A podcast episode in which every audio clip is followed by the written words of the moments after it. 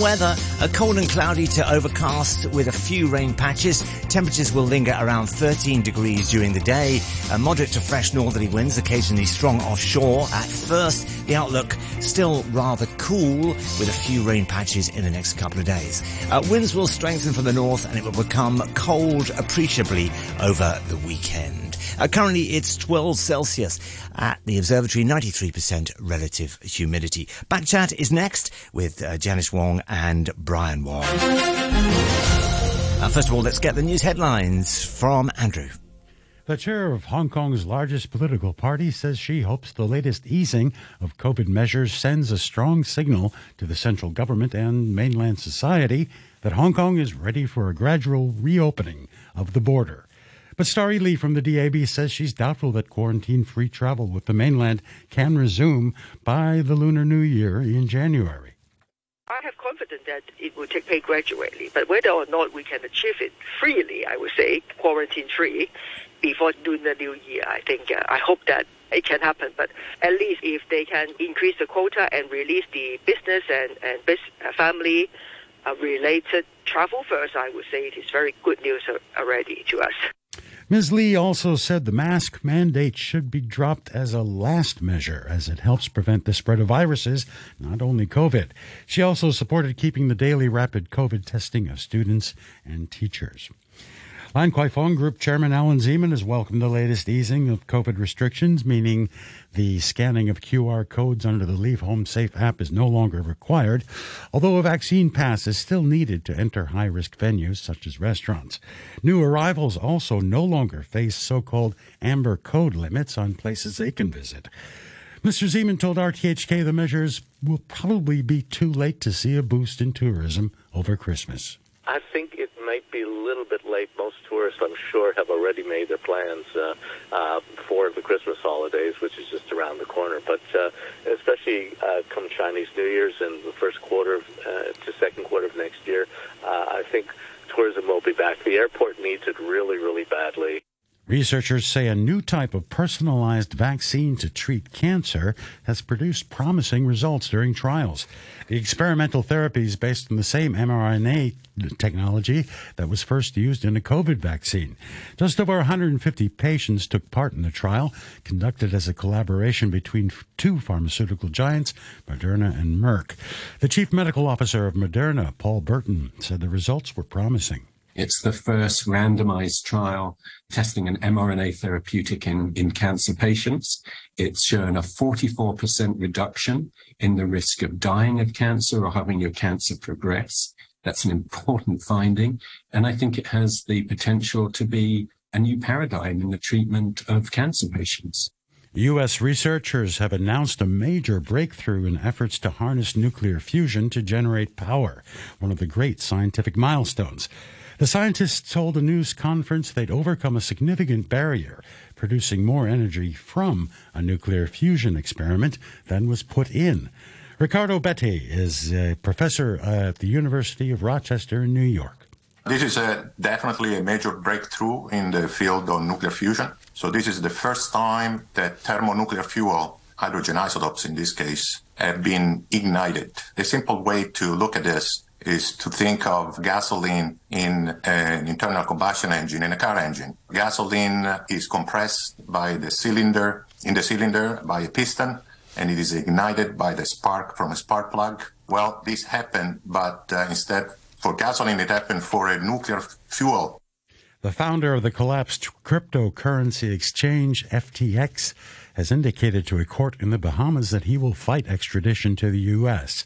The U.S. authorities have filed 8 separate criminal charges against Sam Bankman-Fried, including wire fraud, money laundering, and conspiracy to defraud. He also faces civil charges of misleading investors. Michael Driscoll of the FBI addressed a news conference in New York. Bankman-Fried knowingly defrauded customers of FTX through the misappropriation of customer deposits to pay expenses and debts of a different company. In addition, Bankman-Fried executed deliberate transactions designed to obscure and disguise the misuse of customer funds. He preyed on his customers, the victims of this case, abusing the trust placed not only in his company, but in himself as the lead of that company.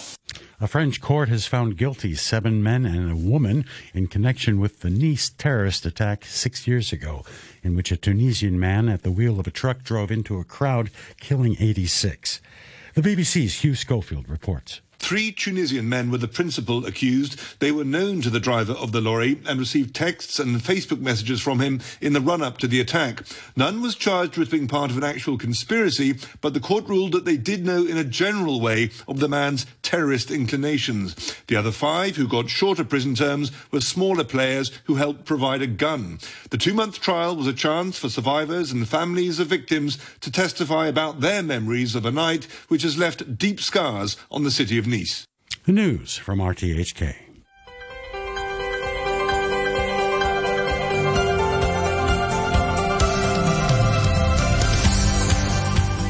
Good morning and welcome to BackChat. I'm Janice Wong and our guest presenter is Brian Wong. Good morning, Brian. Morning. We're talking about the further easing of COVID measures. From today, the 3-day Amber Health Code will be scrapped and travellers can visit restaurants and bars as soon as they arrive, providing they test negative for COVID.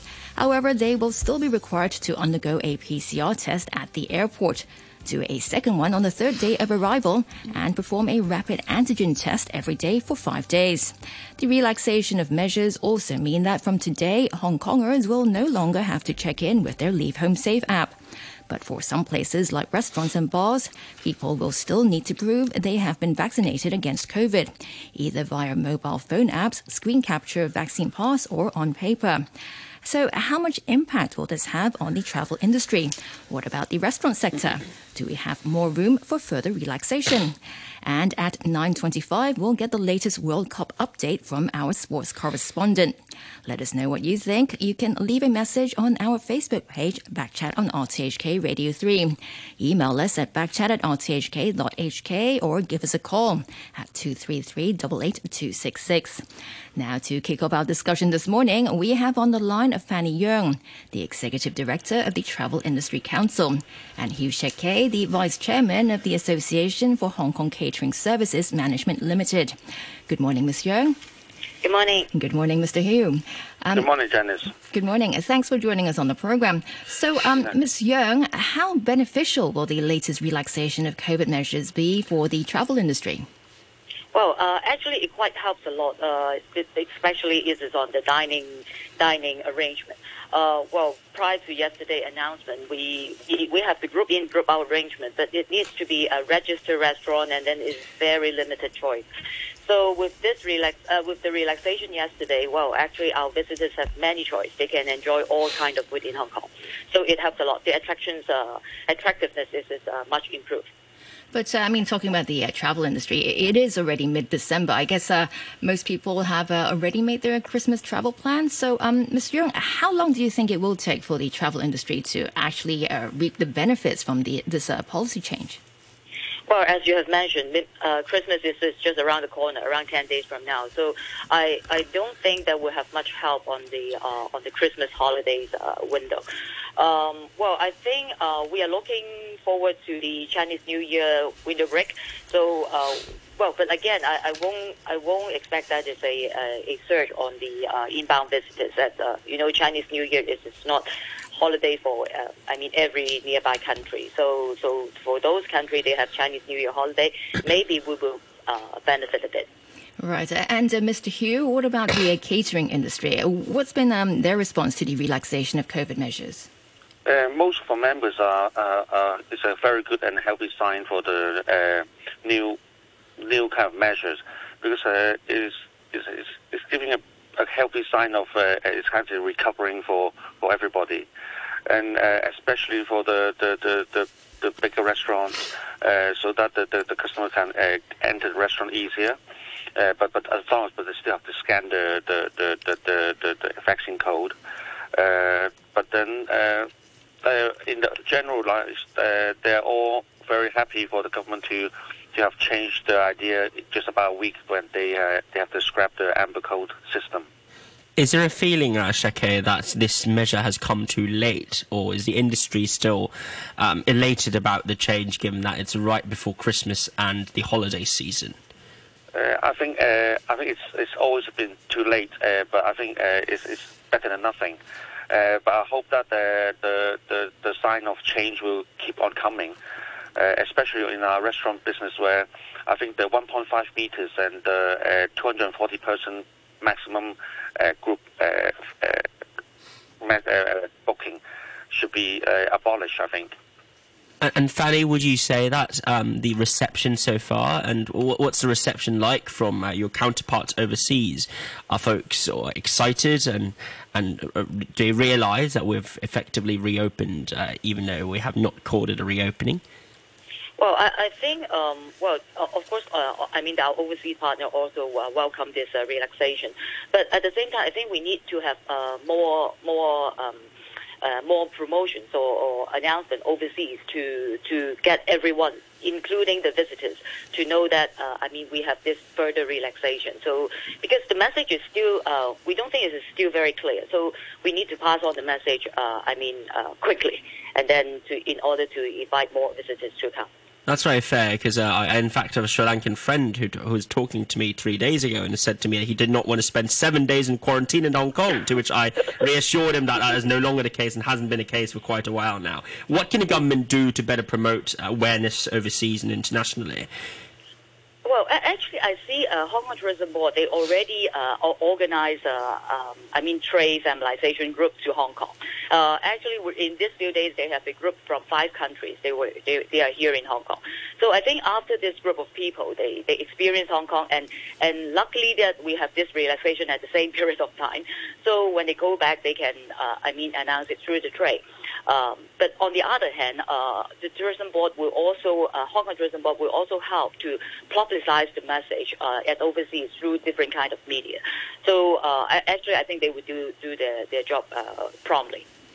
Right. And Mr. Hiew, earlier you talked about, you said you welcomed the policy change. I mean, how big of an impact do you think it will have on businesses in the catering sector? Do you have any estimate on how much a business may go up by in the short term? I think it's a bit late for that to project on the coming Christmas holiday. But I think on the Chinese New Year side, it will be a great sign of encouragement. Because the government is moving towards a lesser kind of control on the measure. I think it's giving the customers a much more relaxed sign, because a lot of the older people doesn't want to come out because they're worried. But I think if the government have engaged on a much more on a happier sign and healthier sign of relaxing the measure, I think most people are much more willing to come out and spend. Now, an argument that's often launched by some critics towards the relaxation is that there would be an increase in number of infections that would then result in staff being unable to show up for work or absences at work in general. Is that a problem, Shek-kei, when it comes to the catering industry, or do you see these concerns as overblown? Yes, I think we do have that already in the past year on the staffing problem, but I think we still are working hard on it, and most of our restaurants are working on a very tight budget and at a loss right now. So hopefully there's no more increase in the pandemic numbers.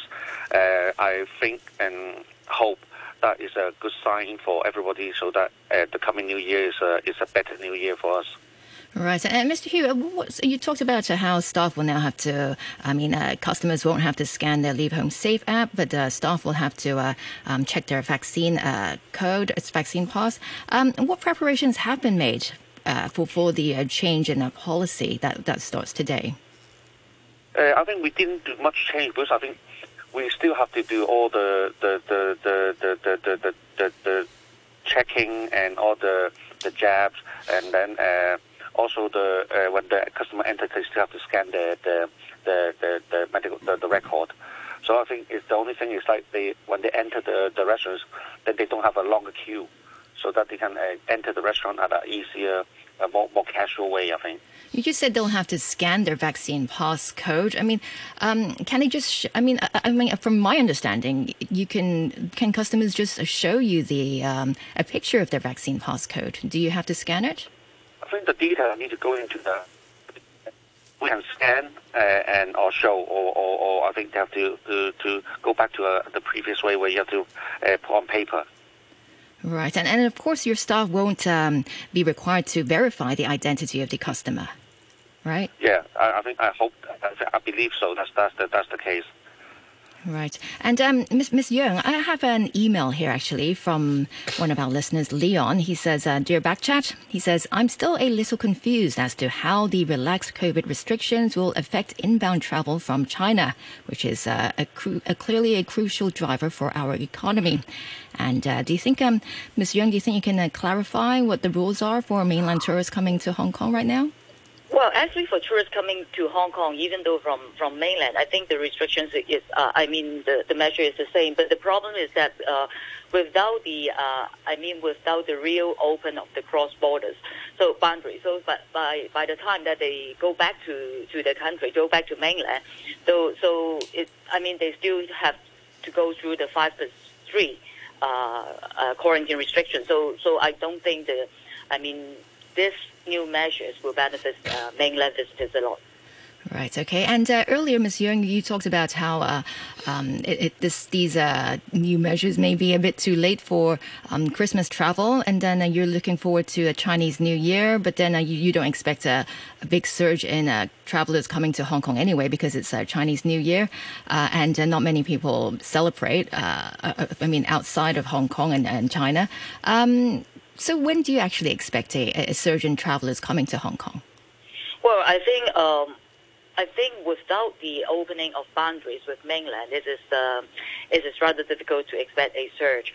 So especially, even though we don't look at the mainland, all right, because the airline capacity is still a limitation. What we learned from the airline partners, even though by mid of next year, they will just around 50% of their capacity in compared with the pre-pandemic time. So I think the visitors' number is also very depends on capacity to bringing them in. So that is our estimation. This is based on this kind of scenario.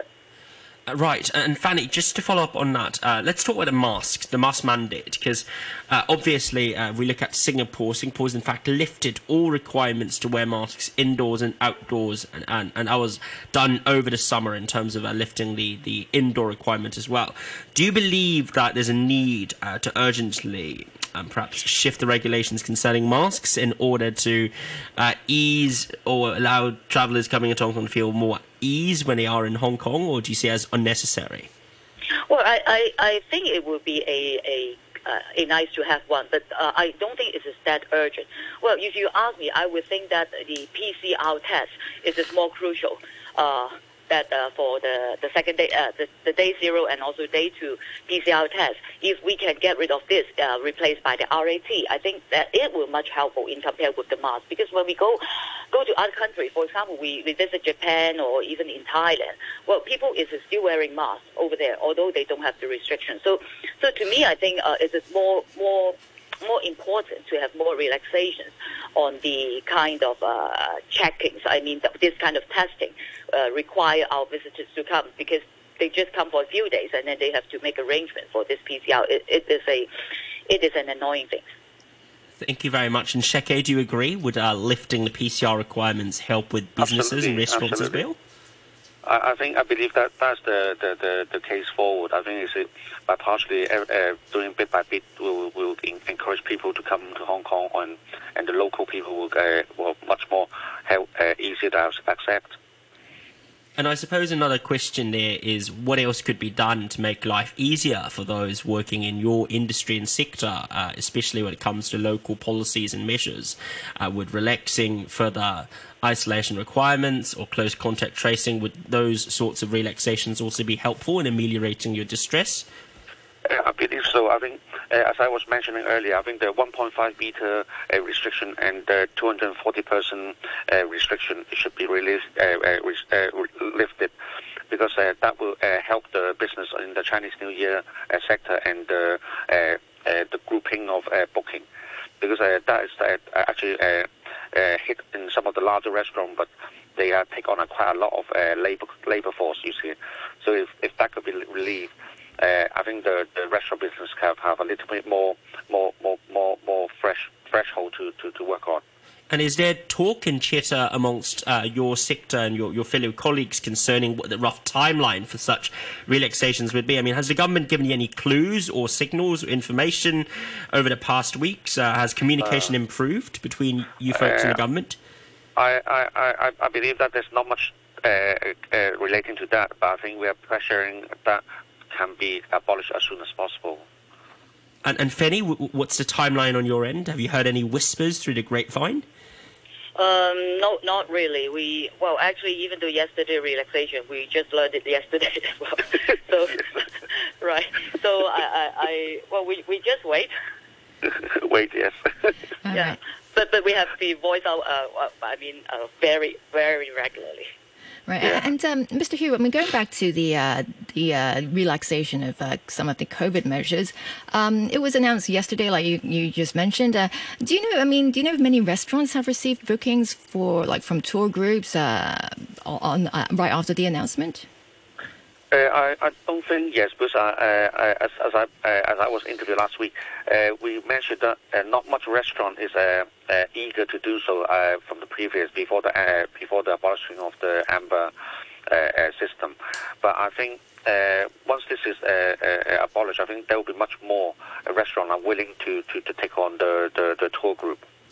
Right, and like you mentioned earlier, when staff are required to scan the vaccine pass code, are you worried because you like you said you can't really verify the identity of the actual customer? But I think this become a custom to the most of the restaurant, and most of the customers, the local customers, are accustomed to this system now. I think they're bound to do it naturally when they come in, and either if they don't scan, but now you have to just ask them to revert that and just have their data record and be barcode scanned. I think that would be it's not that much of a change, I think.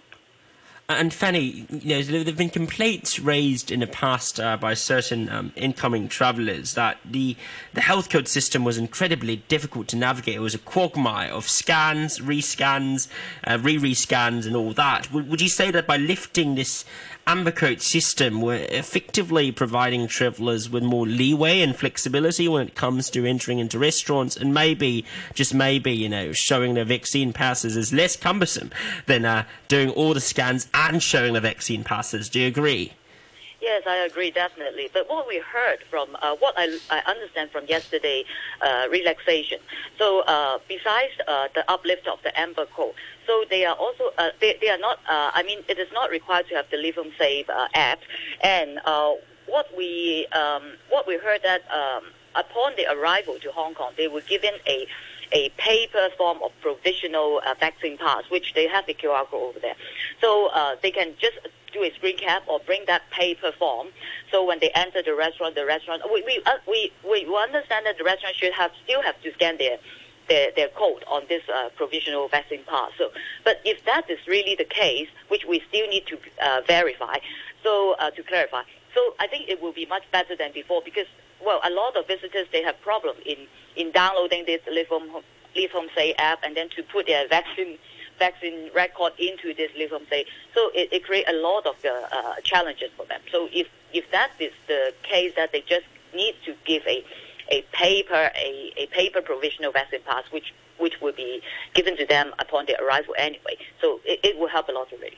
And just to put things in perspective, how does this compare against other countries and cities in the region? So, for example, in Malaysia, I believe they still have, as far as I'm aware, this system where you technically have to show that you're fully vaccinated before entering into highly crowded places like shopping malls and restaurants, although in practice, whether or not that's enforced is another question.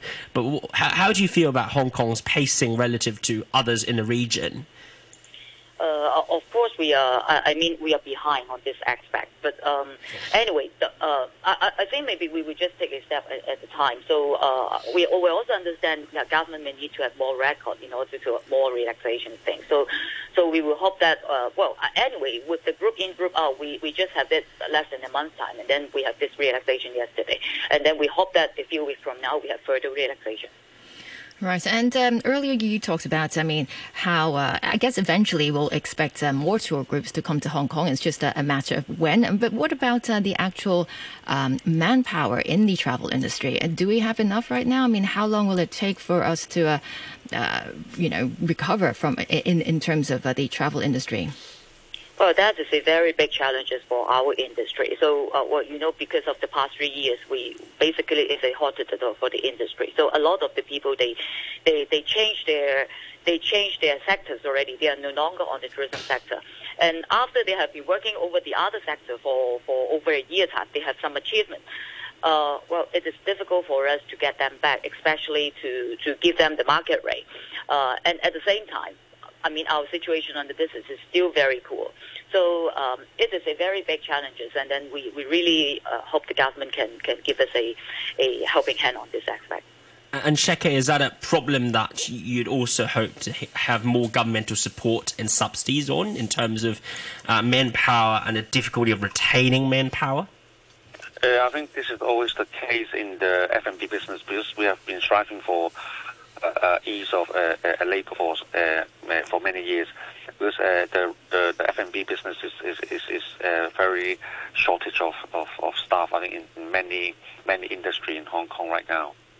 Right, but has the situation improved? I mean, we've talked about shortage of manpower in the catering sector for some time now, but have you managed to improve? It hasn't improved. I mean, it's still very tough in finding the right person to work, and most restaurants are shortage of staff anyway. So hopefully once the border with the mainland China reopens, we would be able to import fresh talents from the Greater Bay Area to help us replenish the ranks with respect to the catering industry. On that, Fanny, is there any expectation concerning when the border with the mainland would reopen? Because, I mean, we've been talking about, hopefully getting it in order and in time for Lunar New Year, for us to, or for families and friends to reunite over that very special holiday.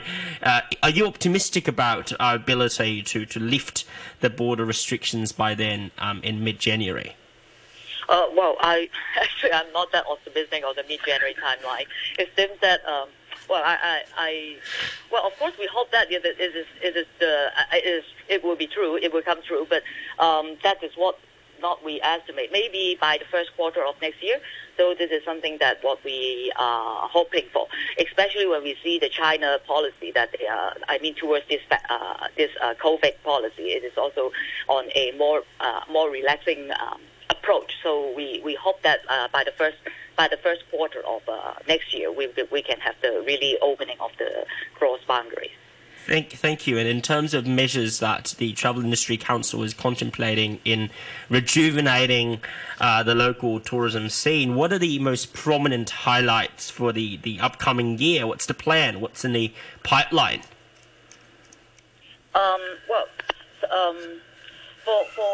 For what we are hoping that we can see is that once the cross boundaries open with mainland, then we will have a lot of the activities to going on, especially on the Greater Bay Area, to attract more people coming over, and then for the kind of exchange.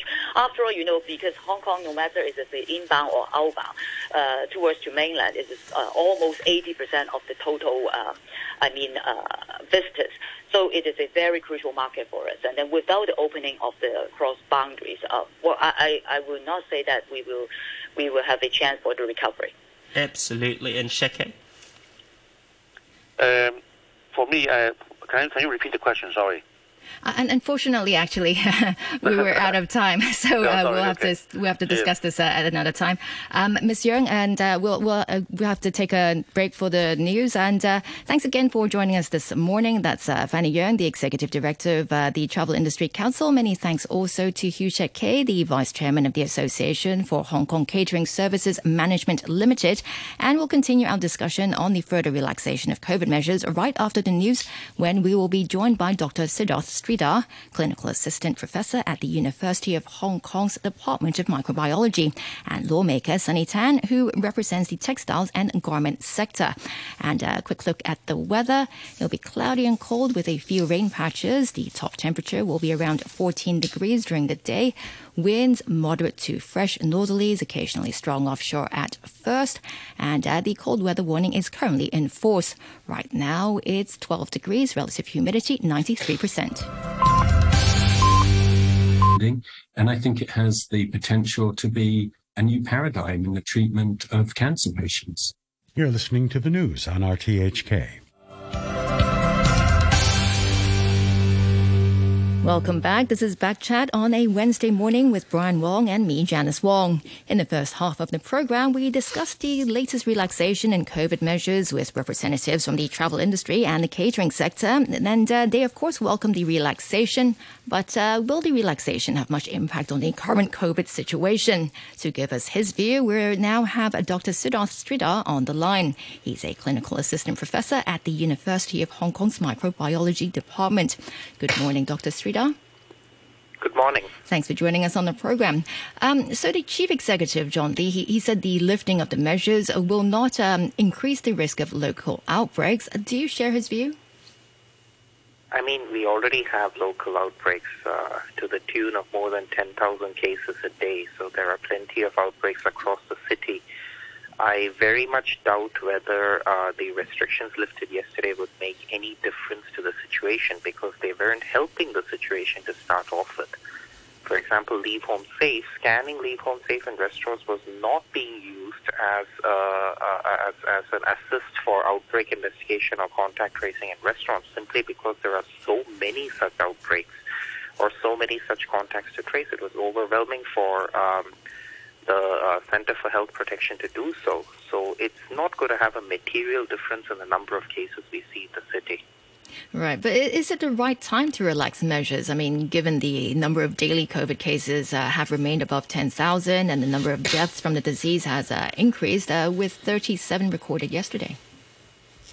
When we think about measures, we always view them with a positive bias, like measures must be doing something to reduce COVID burden in the city, right?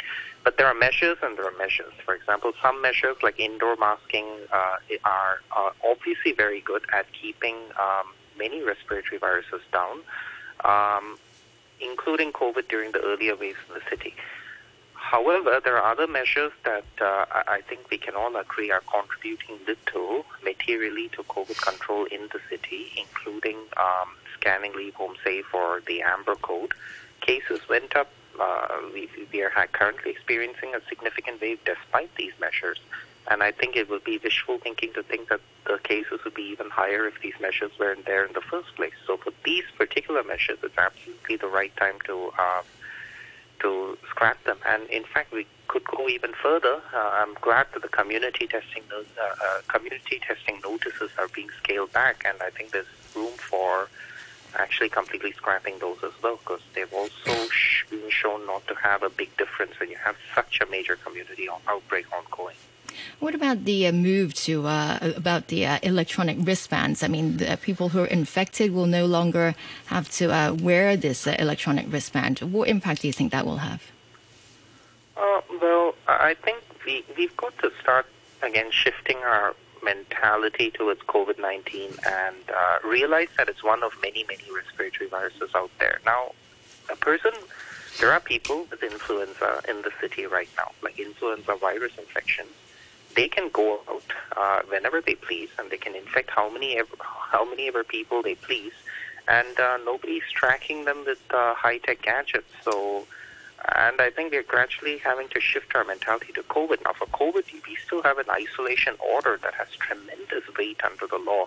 I think that's that, really, and that's the respect that COVID deserves at the moment, and I don't think we need to add electronic tracking devices on top of that, so I'm glad to see that gone as well.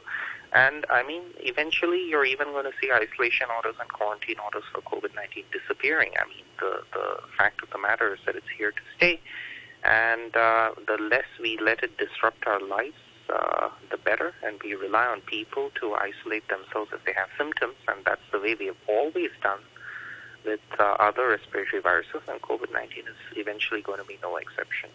Would you say that a reasonable next step in a short-term horizon, Dr. Sridhar, is for the scrapping of the PCR test and replacement of it with RAT tests, which individuals can complete on their own as opposed to at designated locations? Oh, absolutely, absolutely. I think that is because PCR tests are actually very sensitive. They have their problems in terms of also catching people with more... well, not necessarily acute infections, but recent infections that can still be PCR positive, so-called re-positive individuals. And also they're quite expensive to do at scale, like we're doing in Hong Kong. So, I mean, eventually, it's I think the rapid antigen tests are a good alternative to pick up symptomatic individuals and to keep them, and if they're positive, then they're a good marker of infectiousness as well. So they're a pretty good surrogate for PCR, although not as sensitive. But I think they are absolutely the way to go.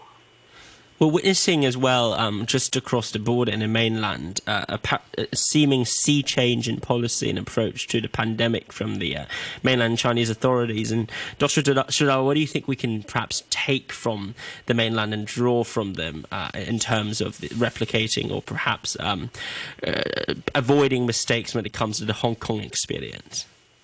I think it's a bit too late for Hong Kong. I mean, in many ways, the mainland is going through what Hong Kong went through in January this year. We have been through, well, two more significant case surges since then. You know, I would personally call them the sixth and currently the seventh wave. So we've been through these waves, and we have a very high vaccination rate, and there's a very good background immunity against severe disease in the community. So we are actually in a fantastic position to go even further, really, and scrap some of the measures that especially are adding very little value to public health in the city. So absolutely, so we are ahead of the curve on this one because so many people in Hong Kong have either been infected, vaccinated, or both. It tends to place less pressure on the public health system, especially now that we're dealing with it in hospitals in a much more sensible manner. And it's essentially time to join the rest of the world, really, which is something the mainland is clearly keen to do come 2023. And just as a matter of scientific curiosity, what would you say is the rough period for which individuals' immunity through infection with regards to COVID would generally hold for? Is it a year? Is it 2 years? Or is it shorter than that? And what bearings, if any, does that have on our approach to the pandemic? It's going to be shorter than that for a lot of individuals, and there are two reasons for that. First of all, antibodies do tend to wane over time. Usually we're talking about, 6 months-ish, and maybe slightly longer for individuals. But the other major reason is we have variants like XBB, for example, that caused a major wave in Singapore not too long ago. So variants like this do tend to evade immunity gathered by previous infections or vaccinations.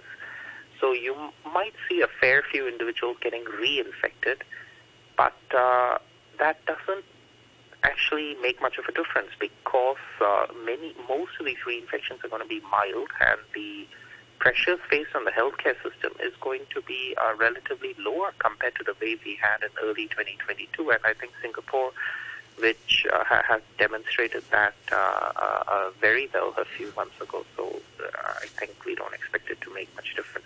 So people can expect to get reinfected for the second time, perhaps within a few months to a year after their first infection. But Luckily, most of those episodes are going to be mild. So again, it's part of having a respiratory virus in town. Just want to take a slight digression here and talk a bit about long COVID. Now, it seems to me that there are studies and reports that suggest that there are lingering effects and malaise that results from COVID infections amongst individuals. And it's unclear how enduring, how ameliorable, and indeed when not a particular demographics that would be affected by long COVID. On your behalf, are you personally concerned about the existence of long COVID cases and what could be done to support patients with these conditions? Yeah, I mean, long COVID is a really complicated, a very heterogeneous issue which encompasses a huge number of symptoms going on for weeks or months after infection. So don't get me wrong, it's a really serious issue. It's very poorly understood. And especially in terms of, if we don't understand the reason for long COVID, it's also very difficult to treat individuals with long COVID, you know, apart from certain basic forms of support. So, but at the end of the day, we do also have to remember that this is not the experience for most individuals with COVID. And we also have to remember that vaccination has been shown to reduce the risk of long COVID, not completely eliminate it, but at least reduce it substantially compared to not having vaccines. So, given this, we are conducting studies on long COVID in many universities in the city.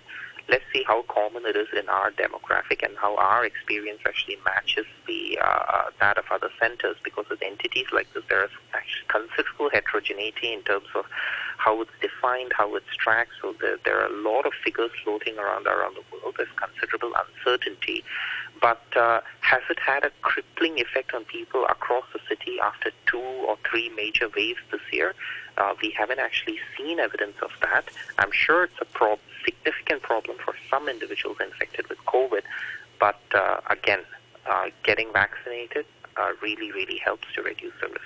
Right. And Dr. Sridhar, I have a message here from a listener, Eileen. And Eileen says, the new measures are a start, but masks and tests are not free. And teachers and some students will still be paying it out of their own pocket. Dr. Sridhar, how necessary do you think these rat tests for students and teachers are? Oh, we've got to phase the rat tests out. There's absolutely no doubt about it. Financially, it's a burden. Environmentally, it's a disaster of stuff that is never going to degrade in many, many, many lifetimes. And we've got to, you know, really send the message to the next generation that we can deal with problems in a sustainable manner instead of, you know, polluting the environment, so many plastic cassettes. So right now you're seeing a surge in cases. So the government could well argue that rat tests are helping to catch symptomatic cases and prevent outbreaks in schools. That's fine, but if once we see the case surge dying down, which should happen soon, we've really got to look at phasing daily compulsory rat tests out. It's not a sustainable solution to this problem. All right, let's now bring in another guest. He's lawmaker Sunny Tan, who represents the textiles and garment sector. Good morning, Mr. Tan. Good morning. Thanks for joining us on the program. So how would you describe the government's policy change? For our business communities, we are very much welcomed the latest policy change by the government on the anti-pandemic measures, especially for the business travelers. We have a lot of business partners overseas, and they do want to come to Hong Kong to have meetings, to have conferences with us. And the Amber Code is really causing some inconvenience for them because they're coming in for maybe 2 days, 3 days. And basically, they can only come for meetings but without any social activities, which is part of something that we need to do in business, in building friendship. So definitely that is something that we are very pleased to hear. And for the other measures, we are also very much welcome. Now, a complaint, Mr. Tan, I've heard from quite a few friends of mine in the business community is that the mandatory PCR tests are still a bit of a nuisance for them because they have to book them in advance, line up many queues, and obviously find a location and travel to them, which would disrupt their schedules. Do you see these mandatory PCR tests in lieu of RAT tests a problem and a hurdle that you'd like to tackle next? I put it this way. I think I really appreciate what the government has done in terms of using quantitative and scientific measures in making certain decisions. And as much as I also agree that we should try to minimize or remove all the mandatory tests like the PCR test, but I do understand that the government does face certain issues in maintaining public health by having the PCR test. So definitely I would agree that hopefully next step, the government can remove or minimize the number of tests required. And to be honest, when I go for PCR test, there's not really a line, but we need to book it. So it caused some inconvenience for the interim situation, but I do believe that sooner or later the government will also remove it, which is very, very important for the tourism industries. Right. And on the issue of resuming quarantine-free travel with the mainland, the Chief Executive John Lee said he hopes it can happen soon, but it has to. But it really depends on the actual situation. Mr. Tan, how hopeful are you that it can happen soon? The control is really with the with our mainland government, and given the latest development of the new measures, it shows that the government is very much eager to be flexible to adapt to the latest development, latest changes. So I'm very hopeful that sooner or later the border will be reopened and we can resume a much more normal life, especially with all the business community. For us, for textile garments, we have factories in China, and it caused a lot of inconvenience, especially for the technicians going in back and forth. But more importantly, for all these measures to be effective, I also encourage everyone to take on all the vaccine shots. Right. And Dr. Sridhar, what's your view? I mean, the chief executive, like I mentioned, he said it will depend on the actual situation when we can actually resume cross-border or quarantine-free travel with the mainland. Looking at the current situation right now, when do you think we can do that? Well, I mean, this is a one-way street in a way. It'll open when they want it open, and when they realize that there are cases everywhere in the mainland, which there will be, given that they're now committed to allowing virus circulation to a certain extent, we're going to see a huge upsurge in cases in the mainland. And once that probably calms down a little bit and they're able to reevaluate the situation with respect to Hong Kong and Macau, I think it's just a matter of time before the borders are open. So you can, if you want me to guess, probably end of first quarter next year, or perhaps even earlier, we are probably going to see the mainland border open. So it doesn't depend. It doesn't matter what we do in Hong Kong. It just depends on when they are ready to open the border, really.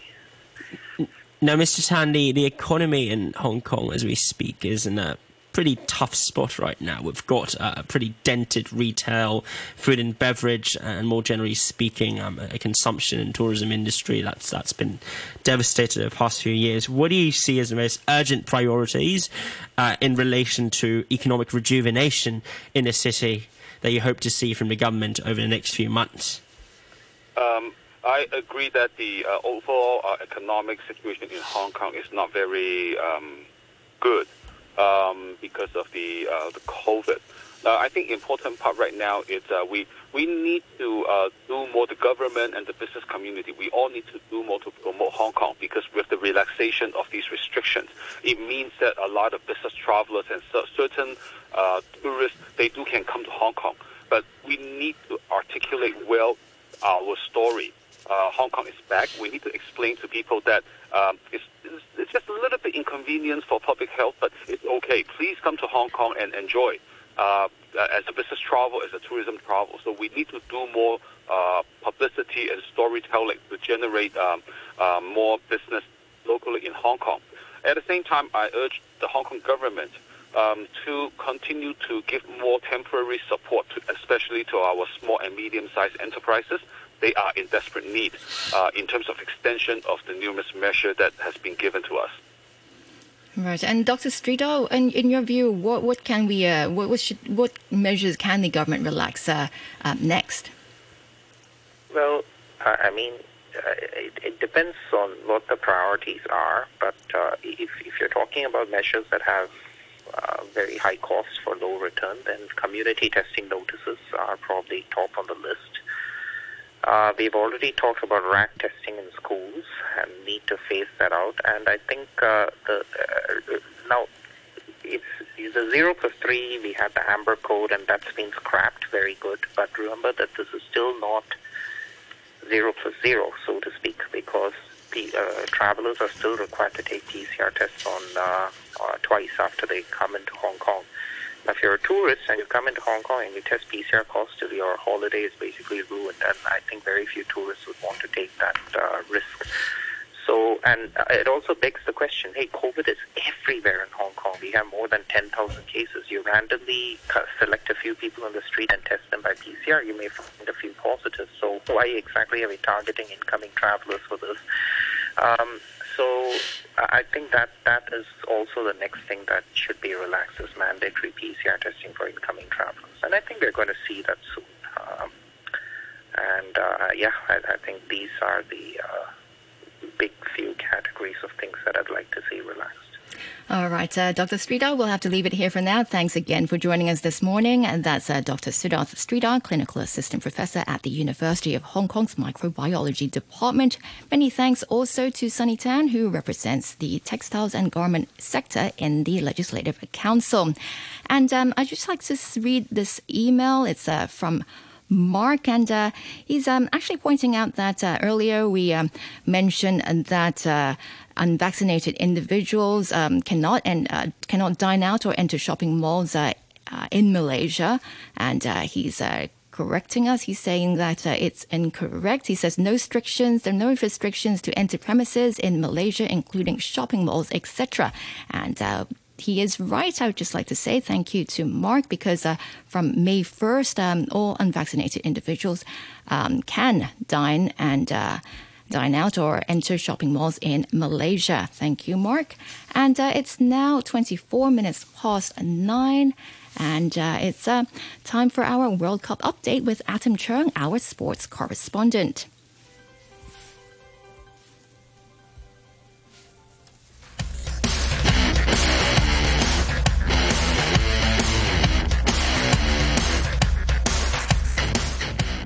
Good morning, Atom. So Argentina beat Croatia to advance to the World Cup finals. So no surprise there, I guess. Well, yeah, I mean, I guess the only surprise is that they won by the scoreline of 3-0. I didn't expect Argentina to put 3 past Croatia, given how well the Croatians have been playing. So just a quick recap of the game. Lionel Messi was the star, of course. He opened scoring with a penalty, and then 5 minutes later, Julian Alvarez ran the length of the pitch to score a pretty spectacular solo effort to make it 2-0. Then in the second half, Messi made a sensational run down the right wing to set up Alvarez, and 3-0 was the way it finished. And there was, how did it actually happen? Were there penalties or? Well, I thought it was the first goal was a penalty, yes, and I felt Croatia got a bit unlucky there, because the goalie, Dominic Livakovic, he came out to challenge, but he really wasn't moving to disrupt the player that was attacking. The player was Julian Alvarez, who drew the penalty.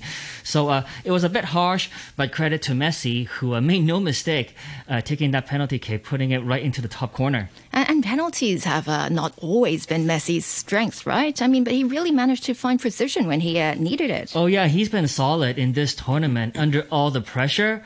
He just looks so calm in his approach to the ball.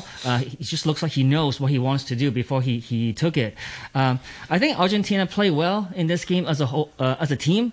They played a complete game, and this was my concern going into the game, because I felt they were a bit unfocused at times against the Netherlands in the previous round. I thought their defenders looked really good.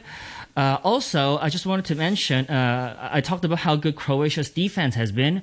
Their star defender, Joško Gvardiol, has been one of the best players in the tournament, but he was clearly beaten by Messi for that third goal. Messi took him one-on-one down the wing and clearly beat him, and then set up Alvarez for that third Argentina goal. Right, so Argentina will now next face Morocco or France, and we will find out tonight, right? That's right. So I'll just give you a bit of a preview. Let's start with the underdogs, Morocco. So they got here after beating Portugal 1-0. Their defense is amazing. They've only conceded once all tournament. They're, of course, the first African team to reach the semis. Their keys to victory, I feel they need to keep solid on defense as they have been. But there are injuries on this team. At least two of their regular defenders will be missing, and it would be three missing if Romain Saïss doesn't play. So they'll be counting on Ashraf Hakimi, the PSG star, to... He's got the task of trying to contain Kylian Mbappé, the star French forward. So I will look for that. And as for France, they've got all the experience, of course. They're the defending champions. And I think they need to match Morocco's intensity and discipline. I felt the French team took some very reckless fouls against England. Guys like Chouamani and Hernandez, both foul guys in the box that led to the two England penalties.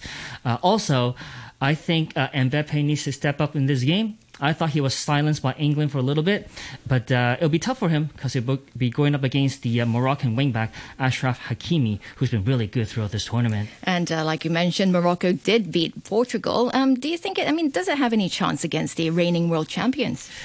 You know what? I think they do. I think they do. France will go in as favorites, but I don't know if they're... I wouldn't say they're heavy favorites, just because how disciplined Morocco has been. And also keep in mind, tonight's game at Al Bayt Stadium is going to feel like a Morocco home game, because their government is giving free... their football federation is giving free tickets to fans, and their national airline has reduced prices for airfare to Qatar. So it's going to be a Morocco home game, so we need to take that into consideration as well. And Morocco have already become the first ever African nation to reach a FIFA World Cup semi-final. That's already a big achievement. They really have nothing to lose. They have nothing to lose. You're exactly right.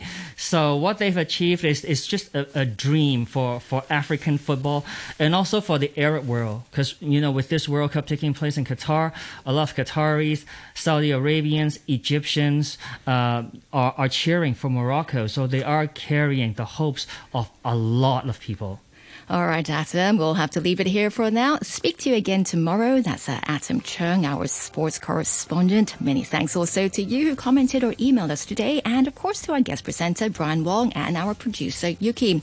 Now here's the weather. Cloudy and cold with a few rain patches. The top temperature will be around 14 degrees during the day. Winds moderate to fresh northerlies, occasionally strong offshore at first. The cold weather warning is currently in force, and right now it's 12 degrees, relative humidity 93%. The Labor Department has launched the pilot rehabilitation program for employees injured at work for injured construction employees, helping them recover and return to work early. Without waiting, they can receive private rehabilitation treatment at public hospital rates with a designated person to follow up. Employers must comply with the law to report work injuries within 14 days. Program hotline 2293-7000.